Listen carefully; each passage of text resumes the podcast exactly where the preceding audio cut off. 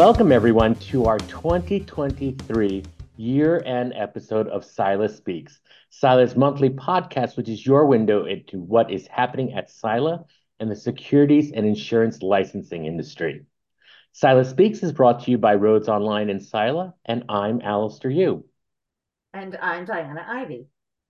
And as we come to a close of 2023 and look forward to 2024, we wanted to wish everyone a wonderful holiday season and a happy and healthy new year. Yeah, indeed. Yeah, 2023 was great.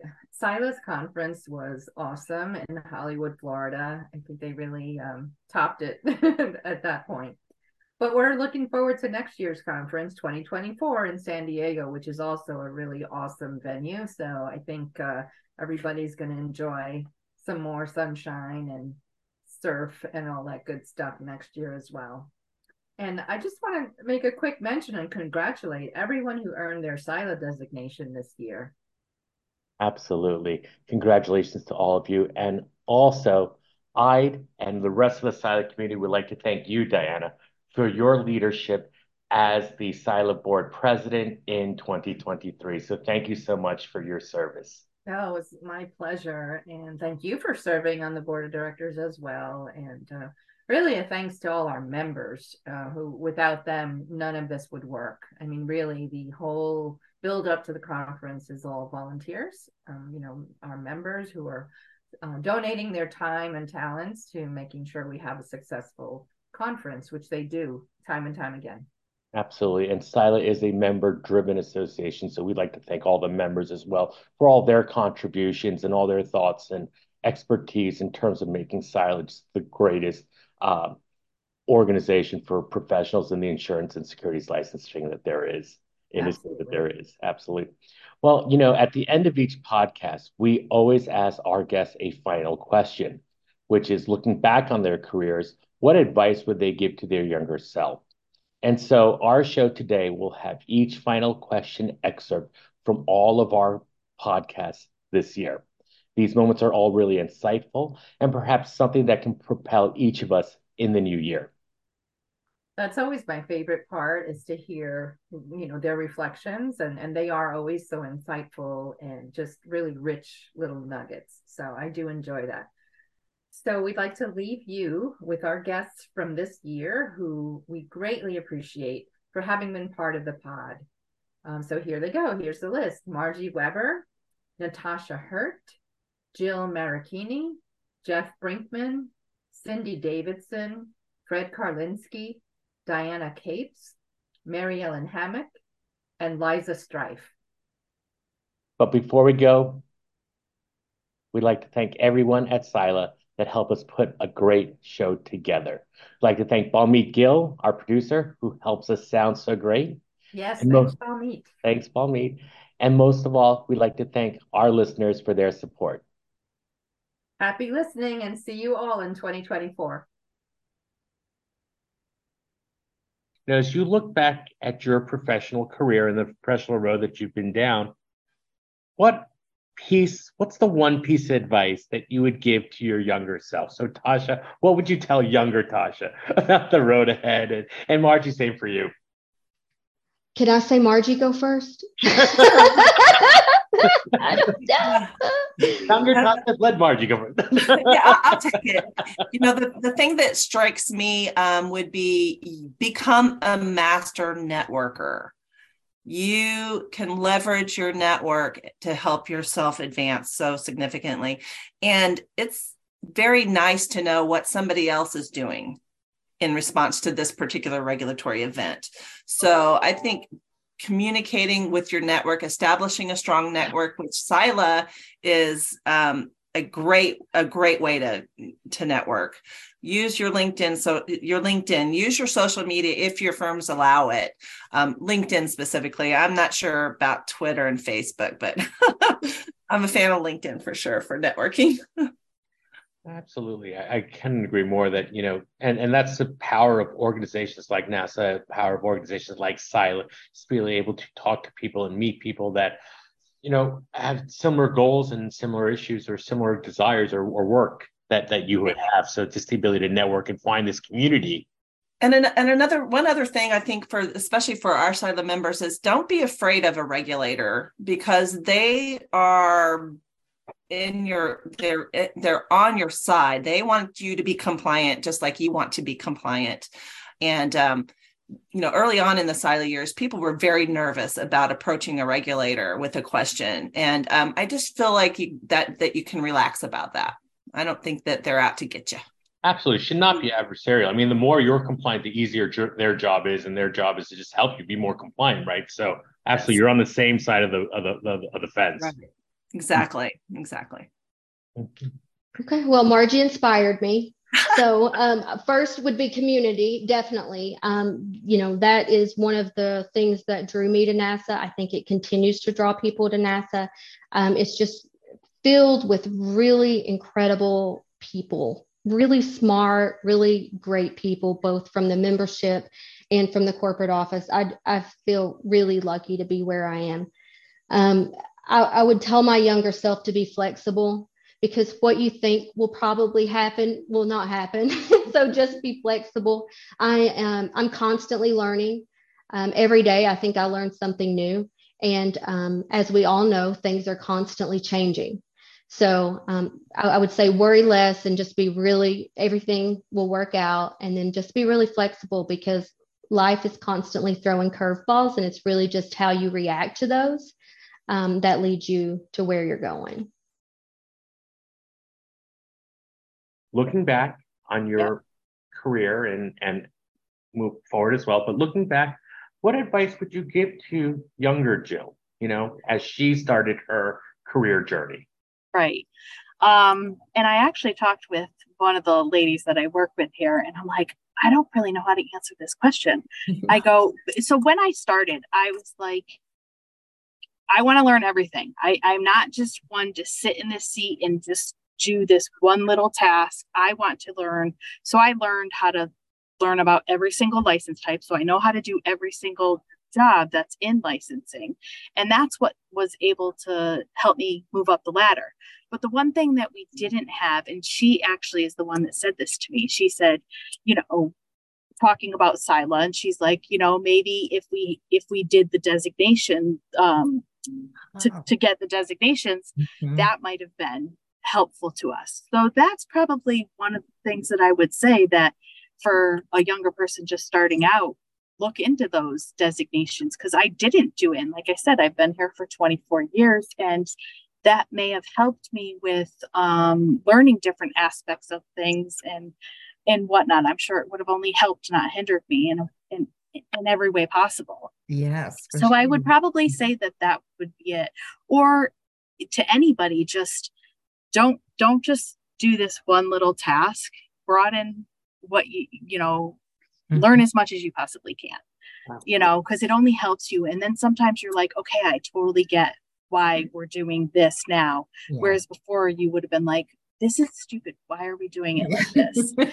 And it, it just it you know like i said before in the beginning going from different divisions I, it made sense to me why we were doing things the way we were doing Right. Yeah, so that's yeah, just learn as much knowledge as possible. That's right. Knowledge is power, right? That's you, what they say. Absolutely.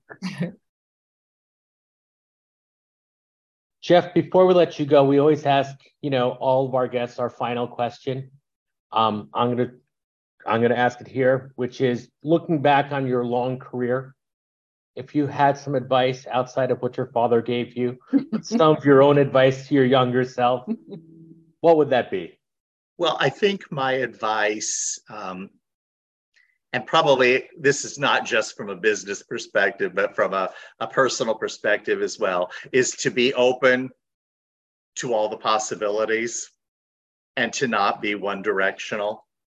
Um, you know, a lot of times you'll you'll see people who are successful and they'll say, "I knew from the time I was, you know, three years old that I wanted to be an insurance agent." And I I and I knew from that point in my life that that's what I wanted to do, and I worked toward that. And if you want to be successful, you have to be that driven. I think there are lots of bright, talented, you know, motivated people who don't know what they want to do with the rest of their lives. They have some sense of it, but they don't know what they want to do with the rest of their lives. And uh, I think the most important thing is to be open to the possibilities because you never know where your life is going to take you. And I find it um, it's just something I enjoy learning about other people is when you went to college, what did you go to college to be or to do? And then to find out what they're doing today. And in more often than not, you find people doing something very different than what they thought they would be doing when they went to school. Another group of people I loved to hire were teachers. Mm-hmm. You know, no one works harder than a teacher no one has to be more you know individually focused with students than teachers they make great you know employees in other industries whether it be because you need them for training or or just their people skills. And i always found you know teachers to be a rich resource. And you find a lot of teachers in the insurance industry because that's where they started out and then they moved. Or nurses who started out you know in in in in nursing and then ended up in the insurance industry. And i guarantee you they didn't go to school thinking i'm going to be an insurance executive but it's where they ended up so i think the most important thing is you know you know life provides you all kinds of opportunities but being open to the opportunities that maybe mm-hmm. seem a little off center or one that you hadn't originally thought of, it's important to at least value evaluate them and perhaps give them a chance. That's great advice. And it's so true. So true. Everything you just said. So Cindy, we love to ask our guests, our guests who all have had, you know, interesting and varied journeys along the way in this insurance business. So we like to ask them what they would perhaps um, tell themselves when they were just starting out in in this journey oh. um, what wisdom what words of wisdom i knew this was yourself? coming too because i do listen to your podcast and i know that you always ask this so and my um so i've given it a lot of thought and i guess what i would say to my younger self starting out would be be confident trust your instincts and speak up more it's hard to believe for people who know me now that I was kind of a late bloomer. I wasn't always outspoken or opinionated or bossy, and all of those are adjectives that have been applied to me. So I'm um, I'm not making that up.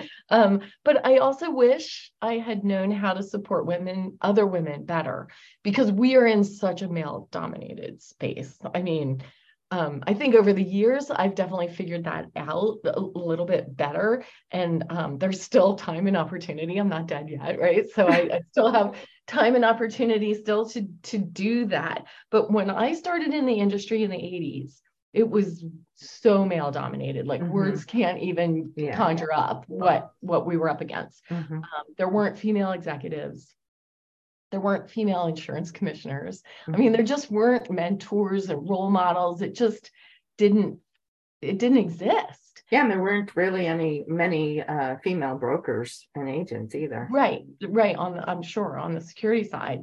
Um, so yeah, I, you know, I think it would have been good to speak up, but I also think when you look back, it's important to give yourself some grace, right? Look back on your your whole life with context and empathy. So I really believe that you make the best decisions you can make mm-hmm. given the information you had at the time. Yeah. Right. Mm-hmm. And that's true of relationships, it's true of your mm-hmm. career, it's true of financial decisions. I mean, you know, I know my husband, will, he sometimes lays awake and goes, I wish we'd never sold that house in Hermosa. We should have hung on to it. And, you know, and it's like, we made the best decision we could make at the mm-hmm. time with the mm-hmm. information. How would we know what it would be worth today and like what it would have taken to hang on to it? You know, you just have to, I don't tend to overthink or mm-hmm. second guess myself. So I think it's important for everyone to give themselves that grace and kind of say, yeah, I wish I'd done this, but it all worked out. I love that. I, I love that too. Embrace embrace the new and let go of the old. So Fred, I could continue talking to you forever, but we're going to um, bring this to a close. But before we do that, you know that we like to ask our guests a reflective question at the end of our chat. And since this is your second time with us, I've changed the question just a little bit. so this this time I'd like to ask when you reflect on your remarkable career journey, if you could change one thing about it, if anything, what would that be? You know, that's a tough one because I'm pretty happy right now. I mean, if I could change one thing, and look, you know, I have certain adages that I say to everyone uh, fail to prepare, prepare to fail. I've used that a few times now. The harder you work, the luckier you get. But one thing I've told people is that the harder you work earlier, the easier it'll be later. And honestly, I think I've been lying to people about that because I think I work as hard now, if not harder, than ever before. So I guess I would just say, as I look back at, you know, 30 years, 30 plus years of doing this now, um, have fun at what you're doing. You know, we we work very hard and and we take everything we're doing very serious, but don't take yourself too serious. And and the other thing I would say was giving people a reflection or advice, and I do this, I speak to a lot of young law students. We have a lot of summer associates, we have a lot of first year associates. Many of them as a practice group chair and as a member of the executive committee come talk to me and as a firm leader. And and what i tell them and this has been true to me um, or for me is that um, specializing in something really makes sense. And and and just liking and loving what you're doing. You know some people might think insurance is boring but from my standpoint of view you can't own a home if you don't have insurance. You can't drive a car. You can't own a business because of workers comp. You, the list goes on and on and on. So you know, so many things come to mind, but one is that, you know, be passionate about what you're doing and, and feel good about it too. And I certainly feel good about, you know, work, the work I do. I feel good about the work that you and I have done, uh, Diana, as well, and, and look forward to uh, continuing down that road with you and, and other friends at SILA. No, absolutely. And I love that. Um, sounds like absolutely nothing would change. It's, you know, no regrets. And all our young folks out there thinking about a career, in the insurance industry or in the legal insurance industry, proof positive. There will be no regrets. It's all great. and it is wide open and it is extremely interesting. What advice would you give to younger lives, like growing up in New Jersey about, oh. you know, how she should see things besides vibes? Yes, besides vibes. I would say um, and this is one of the things I shared at the keynote is be courageous. Is I would tell myself, I used to focus so much on confidence, wanting to be confident. And the problem with that is if you don't feel confident, you don't feel confident. And it just telling yourself to be confident isn't going to get you there. And instead, shifting that to, well, I can I may not feel confident, but I can be courageous today. I can feel afraid and I can still act anyways. I can still take those steps. And yeah, I'm going to make mistakes. Uh, but that's how you learn. And at the end of the day, what I've learned about learning, about professional development, about life is it's all learning. It's all just learning. We're going to make mistakes and we keep learning and we do a little bit better next time. So I would just tell myself, okay. You have to feel afraid to be brave. Be courageous. I love that. I love that. I love that, you know, you've identified that there's a subtle difference, a subtle difference between being confident and being courageous, right? And you can mm-hmm. be courageous but not be confident. It's okay. Right? Yeah. be courageous. That's super. I love that. I love that. Well, thanks.